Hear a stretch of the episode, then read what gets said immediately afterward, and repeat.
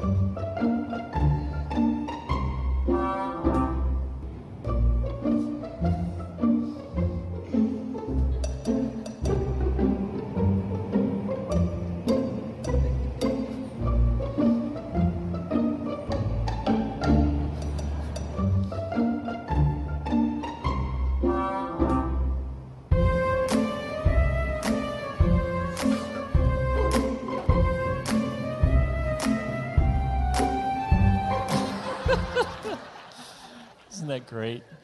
It is so hard to wait, you know? And we look at little children, we think, okay, those are little kids. They just don't have very much patience. Well, as adults, believe it or not, we have our own marshmallow test. You know what it is? Why? It's called the credit card, right? you think about it, there are things that we want, and we don't want to necessarily wait to have to raise enough money and save up for something. And so we just pull out the credit card and cha-ching, you know, buy now and pay later but we really do have to pay, don't we? In the end, we have to pay. Our culture that we live in isn't very patient either. You know, we're bombarded with all of these messages of overnight success and instant wealth and immediate results. We live in a world of microwave ovens and 10 minute oil changes and instant breakfast. We have uh, inter- high speed internet, and we have these little gadgets, these cell phones that give us access to everything immediately, right away. And all of these gadgets were designed to give us more time, right? But my question is, where did all that extra time go? I don't have it, do you? I don't know where it went. There's this attraction at Disney World. Um, it's, it's called the Carousel of Progress. And it's really interesting. You go in there and you sit down in your seat and you watch. You go back in time, and there's the animatronic, you know, uh, people in there, and there's the lady, and she's at the washboard, you know. taking all day to wash clothes. And then she's got her big pot and she's stirring dinner for the family. And the kids are huddled around the radio, listening together. Mom's sewing her daughter's prom dress together. You know, and then you go and it shows you go to the next little room and then it speeds up and you see, oh, now we've got ovens and it speeds up the whole process. We've got these new electronics that help us all the time. And I'm sitting there in my seat and I'm thinking to myself at my own home, and I'm thinking about my kids on the internet chatting on, their, on the computer, and the texting, and the iPod, and the ears, and all the other things that's going on. And I'm thinking, can someone just take this carousel of project, progress and stick it in reverse and take me back to Mayberry, please? Could someone do that for me? We live in a hurried culture. It's like a rat race, and the rats just keep getting faster and faster all the time. And there's a high price to pay for all of our hurry, all of our impatience. America is the most stressed out country in the world. Physicians and psychologists are telling us that, that stress is the number one disease that we need to be afraid of in our country. It's the most concern that we ought to have. Our impatience is costing us relationally, it's costing us emotionally, it's costing us physically. And unbeknownst to most of us, there is a huge pay, price for us to pay spiritually as well. So when it comes to impatience, we have our own human nature fighting against us. We've got our culture against us. We've got ourselves in this battle to try to be patient. It seems overwhelming and it seems almost desperate in some ways. But the good news is that the Holy Spirit is, con- is committed to producing patience in us. We see this in Galatians 5:22. It says, But the Holy Spirit produces this kind of fruit in our lives love, joy, peace, and what? Patience. That's right. It says that the Holy Spirit is committed to producing the fruit of patience in our lives. So we're going to take a look at a passage in the book of James that talks about how the Holy Spirit does this. It's in James chapter 5, and it's verses 7 through 11. If you have the lobby Bible, you'll find this on page 932. So let's take a look at that together. James 5, 7 through 11. It says, Dear brothers and sisters, be patient as you wait for the Lord's return. Consider the farmers who patiently wait for the rains in the fall and in the spring. They eagerly look for the valuable harvest to ripen. You too must be patient. Take courage, for the coming of the Lord is near. Don't grumble about each other, brothers and sisters, or you will be judged. For look, the judge is standing at the door. For examples of patience in suffering, dear brothers and sisters, look at the prophets who spoke in the name of the Lord. We give great honor to those who endure under suffering. For instance, you know about Job, a man of great endurance. You can see how the Lord was kind to him at the end, for the Lord is full of tenderness and mercy. So if you take out your message notes, you'll notice that the first point is that the Holy Spirit produces patience in our lives through circumstances that are uncontrollable. Circumstances that are uncontrollable. Now, you think it would be the opposite, don't you? I mean, if, if we're going to be patient, you think that God would, would round up our life together and give us, you know, tranquility and peace, safety. You know, the things that we pray for to be safe. But the thing about safety when we pray for still waters like that is that still waters they tend to stagnate. And it's the same thing with an untested spiritual life. And God wants us to be sometimes in a point where we are dependent upon Him. The time when we need patience is when life is uncontrollable. The time when we need God is when we cling to God, is in times when we're in over our head. James 5, 7 through 8 says this Dear brothers and sisters, be patient as you wait for the Lord's return. Consider the farmers who patiently wait for the rains in the fall and in the spring. They eagerly look for the valuable harvest to ripen. You too must be patient. Take courage, for the coming of the Lord is near. You see, the original audience that James wrote this to, they were under incredible persecution. They were poor, they were suffering, they were going through deep trials. And for many of us, when we're in similar situations, we kind of question God and wonder how in the world could He allow this to even happen? You know, somehow we slip into the mentality at times where we think that when we accept Christ, we kind of get a free pass when it comes to hardship. But Jesus was very clear in the Gospels and told us many times that we can expect trials and tribulation.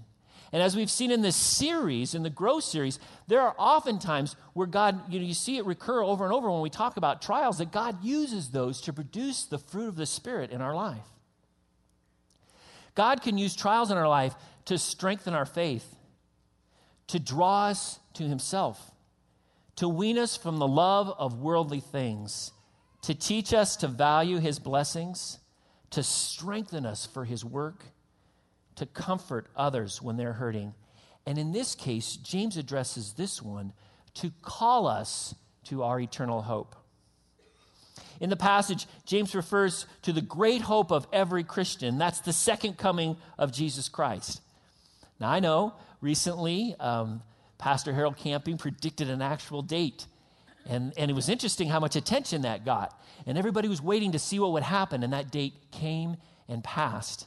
And there was a lot of ridicule from that, and it's really a shame.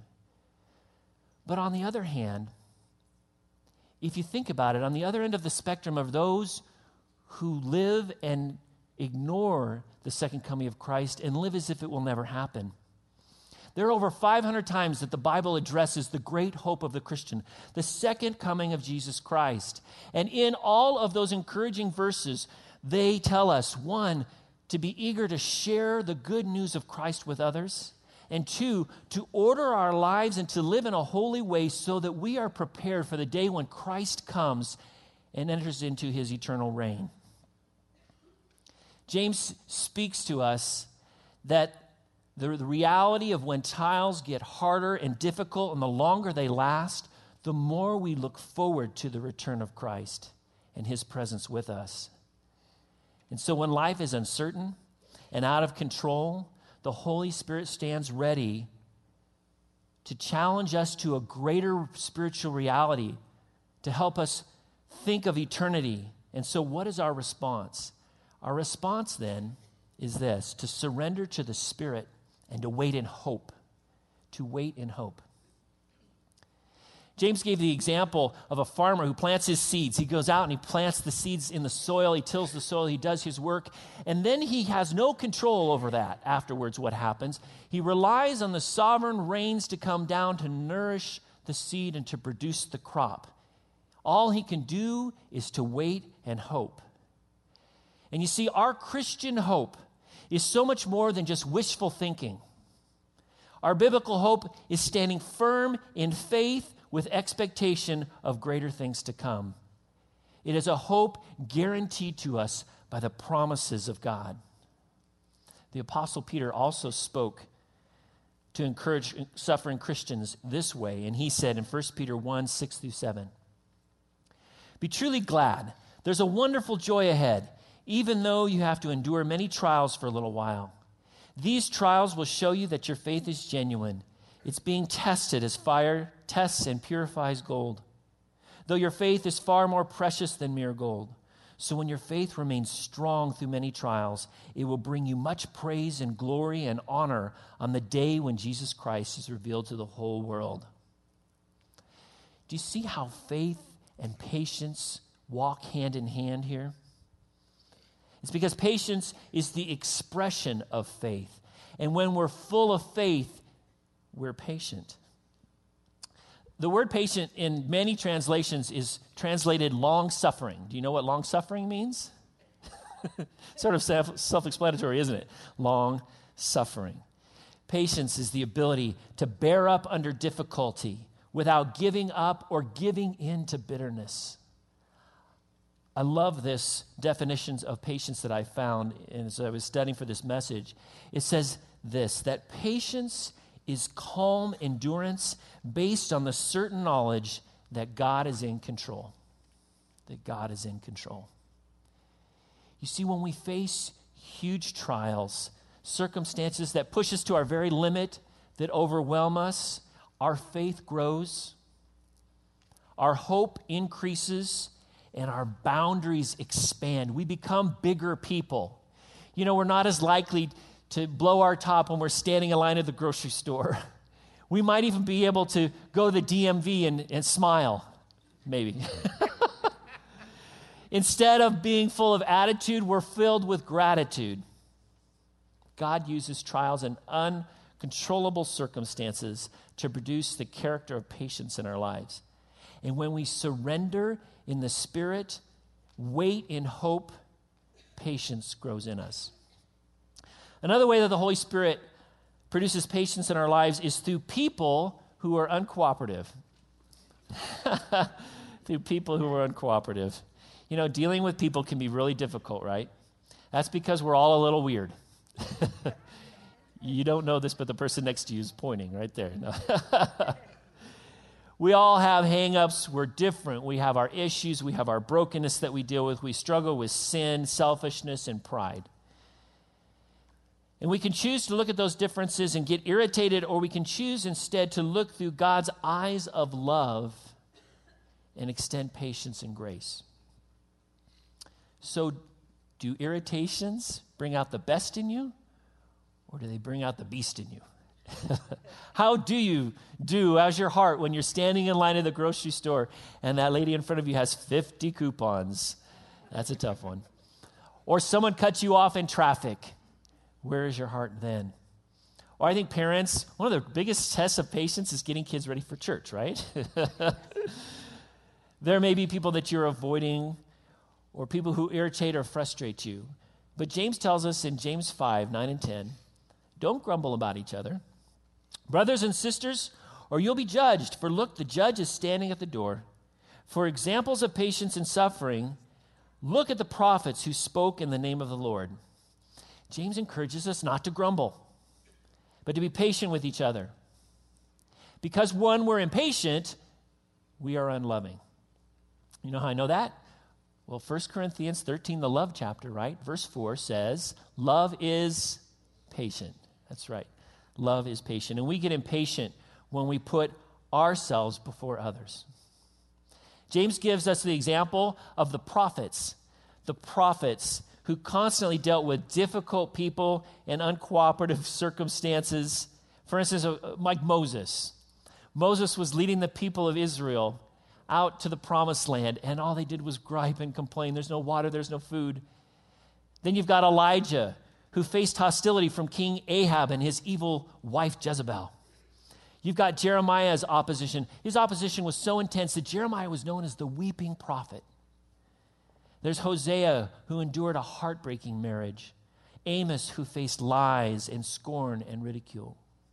And then there's John the Baptist, who we know was imprisoned and beheaded because of his proclaiming God's truth. When we face uncooperative and difficult people, our tendency, you know, is to lash out, to get revenge, to defend ourselves, or maybe run away. But the prophets handled it differently. And the Holy Spirit wants us to respond as they did. And so, what is our response? Our response is to surrender to the Spirit and to wait in love. To wait in love. Because to love is to be patient, and we learn to be patient by loving. We all have this tendency um, to kind of develop what Pastor John Ortberg calls hurry sickness. hurry sickness is when we're always in a hurry, we're rushing from place to place, going from project to project, doing our agenda, our schedule, our task, and it becomes more important than the people around us. Hurry sickness is a relational killer. You know, a lot of times we think that hurry is a scheduling problem, that it's, but it isn't so much a, a sign of a disordered schedule as it's a sign of a disordered heart. We can be busy without being hurried. Jesus had a lot to do, he was busy, but he never allowed his schedule or his agenda to interfere with his life giving connection with his Father. He never treated anyone as if they were an interruption in his life. When the little children came running, the disciples were quick to try to push them away, but Jesus invited them into his lap to be with them. His time was dictated by his love, and love takes time. And time is what hurried people don't have. Ephesians 4 2 says this Always be humble and gentle, be patient with each other, making allowance for each other's faults because of your love. See, love hits the pause button so we can focus on the needs of the other person.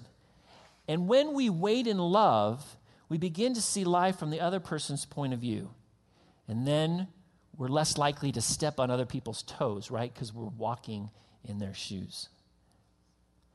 We need the Spirit of Christ to lead us toward his attitude toward people. You know, when, when Jesus was on the cross, he endured ridicule and beatings and anger and vengeance and rage. And yet he was able to look past all of that and to forgive. People suffer from hurt and from pain and from disappointment, from brokenness, from insecurity. And when people are uncooperative and difficult with us, we need to surrender to the Spirit in those times and wait for God's love to fill us so that we can respond with compassion and with patience. I work with a lot of troubled kids. kids who have very short attention spans, they have got anger issues, they're impulsive, they're disrespectful and rude. They're teenagers, right? but some of these kids, there's a little bit more to it than that. They require a little more patience, and usually there's a story behind it. A few years back, I worked with a young man named Robert. Robert was an angry young man. He had no respect for adults. He was mean. He was very difficult, and it was very hard to be patient with him. But as I t- spent more time with Robert, I started to learn more about his story.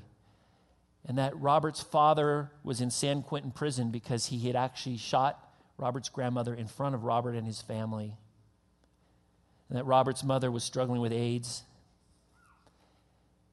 And it caused me to pause and to realize that one of the reasons that Robert had no respect for me is there were no respectable adults in his life. And one of the reasons he was so angry is because he had never really truly been loved. And as I spent the time and asked God, I said, God, will you please help me to be patient with Robert, to love him? Will you love him through me? Our relationship began to change. And I eventually was able to lead Robert to Christ and help him discover a completely new life. When we wait in patience, then God's love can flow through us. Another way that the Holy Spirit produces patience in our lives is through unexplainable problems. you're, you're, waiting for the good news, right? but the Holy Spirit does produce patience in our lives through unexplainable problems. James 5:11 says, "We give great honor to those who endure under suffering." For instance, you know about Job, a man of great endurance. You can see how the Lord was kind to him at the end, for the Lord is full of tenderness and mercy. Have you ever heard of the phrase, he has the patience of Job? I've heard of that, right? You know how Job got his patience? Through unexplainable problems. You know, I kind of like that Job's in the Bible because it's a reminder to us that life isn't always fair and it doesn't always end up exactly the way that we thought it would. Job was a righteous man. He honored God. He was a God fearing man. He had it all. He had wealth, he had a great family, he had great reputation. And then in one day, all of a sudden, boom, it was all gone. His children died. His cattle died. His crops were destroyed. His reputation was ruined. He lost it all. And his wife said to him, Why don't you just curse God and die? Boy, talk about a support group. Job couldn't figure out what he did wrong. He couldn't figure out what happened. And all he could do was wait. And God was silent. At some point in your life, you may face a time when the bottom falls out and there's no explanation for it. I've been there, and I know that some of you are facing that type of a situation right now a job loss, perhaps, an unexpected illness, a prolonged time of loneliness, an accident, a wayward child, and you wait and you wait and you wonder. And one of the great temptations in these times of unexplained difficulty is to become desperate, to begin to compromise and take things into our own hands. And I'm sure that was tempting for Job. You know, he had it all, and all of a sudden it disappeared, and it seemed like God was nowhere. His wife turned on him, his friends turned on him, the town turned on him, Satan was nipping at his heels. Job had every right at that point in time to just take up his sandal straps and walk away.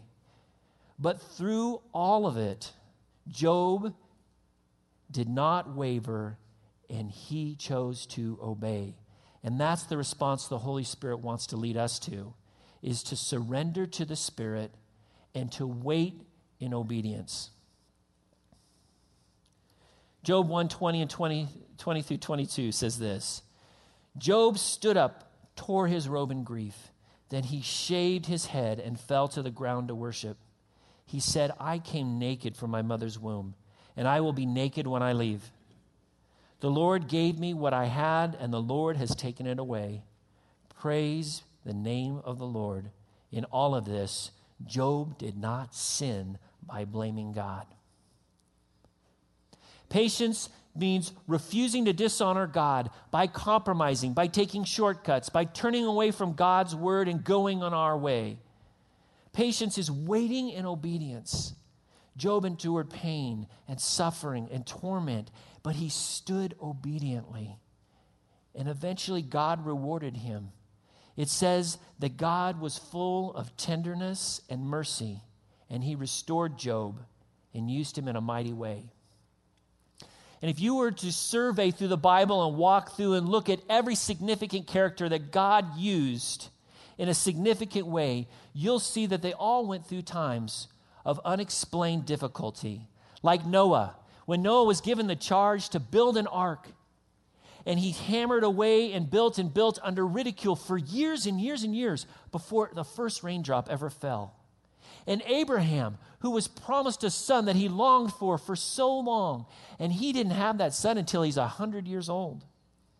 Joseph was given dreams of ruling, and yet he was sold by his brothers into slavery and had to wait unjustly in prison for years before God's promise ever was fulfilled.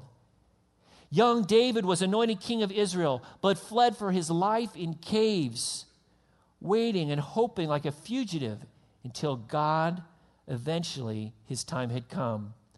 Moses got the charge to lead God's people to the promised land, but he had to wait and wander for 40 years. And then finally, he actually never got to go in and be in the promised land himself. And we know that Mary was promised by an angel and told that she would have a child, a baby boy, who would rule Israel and have an eternal kingdom. And while she waited, she watched her son die on a cross. God does not specialize in microwave Christians. He puts us in the crock pot of life to wait and to let us simmer, to bring out the best in us. He uses time and trials and testing to transform our character because our character is ultimately more important to God than our comfort. God has a distinct and wonderful and beautiful purpose for your life. And his purpose for your life is greater than the problems in your life. Do not be mistaken. While you are waiting, God is working. He is transforming you some, into something beautiful. He's fulfilling his promise to make you like him. So, in the meantime, I encourage you to wait on the Lord. Through the pain and through the tears, through the disappointment and the hurt, to wait. To wait in hope, to wait in love, and to wait in obedience. And let the Spirit of God produce the sweet fruit of patience in your life. Dave Baker is going to share a song with us called While I'm Waiting. And my prayer for you is that God would use this to draw your heart to a place where you desire to wait on the Lord. All right, will you pray with me? Let's talk to God. Oh, God, um, we pray, God, uh, I need your help. God, when circumstances are out of control and I don't know what to do, I feel so out of control and afraid. God, I pray that you help me to wait in hope. And God, uh, when I'm dealing with difficult situations with people and I feel like I fail over and over and get impatient and become unloving, I pray that you would step in and you would love through me. And God, when circumstances just don't make any sense, and they're unexplainable. And we just want to quit.